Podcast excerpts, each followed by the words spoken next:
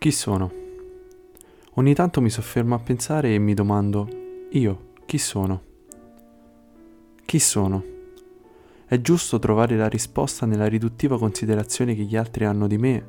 Oppure io, essere consciamente razionale, sono in grado di definirmi in un modo differente da come mi relaziono con gli altri? Chi sono? Sono come tutti? O come tutti indosso una maschera? La mistificazione pirandelliana, simbolo alienante, di spersonalizzazione e della frantumazione dell'io in identità molteplici. Ma com'è possibile questa maschera? È possibile ridurla ad un concetto ben delimitato di realtà oppure fa parte della continua quotidianità del mio essere? Ho veramente una maschera? Entro a questo punto nella grande convinzione che chi mi identifica lo fa facendomi indossare una maschera Ciò allora prescinderebbe dal fatto che non sono in grado di esternare la mia autenticità. Chi sono?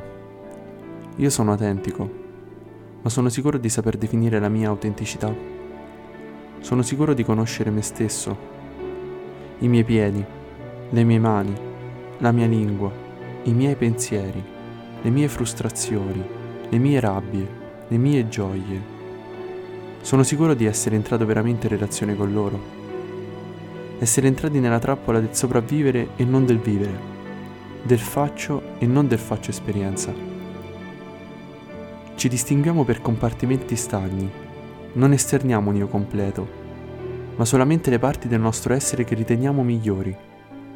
Ma lo sono davvero? Siamo entrati nella giostra, quella del mondo, che gira più veloce di quanto noi speriamo una continua ricerca del Dio estetico in un essere già completamente bello perché unico. Chi sono?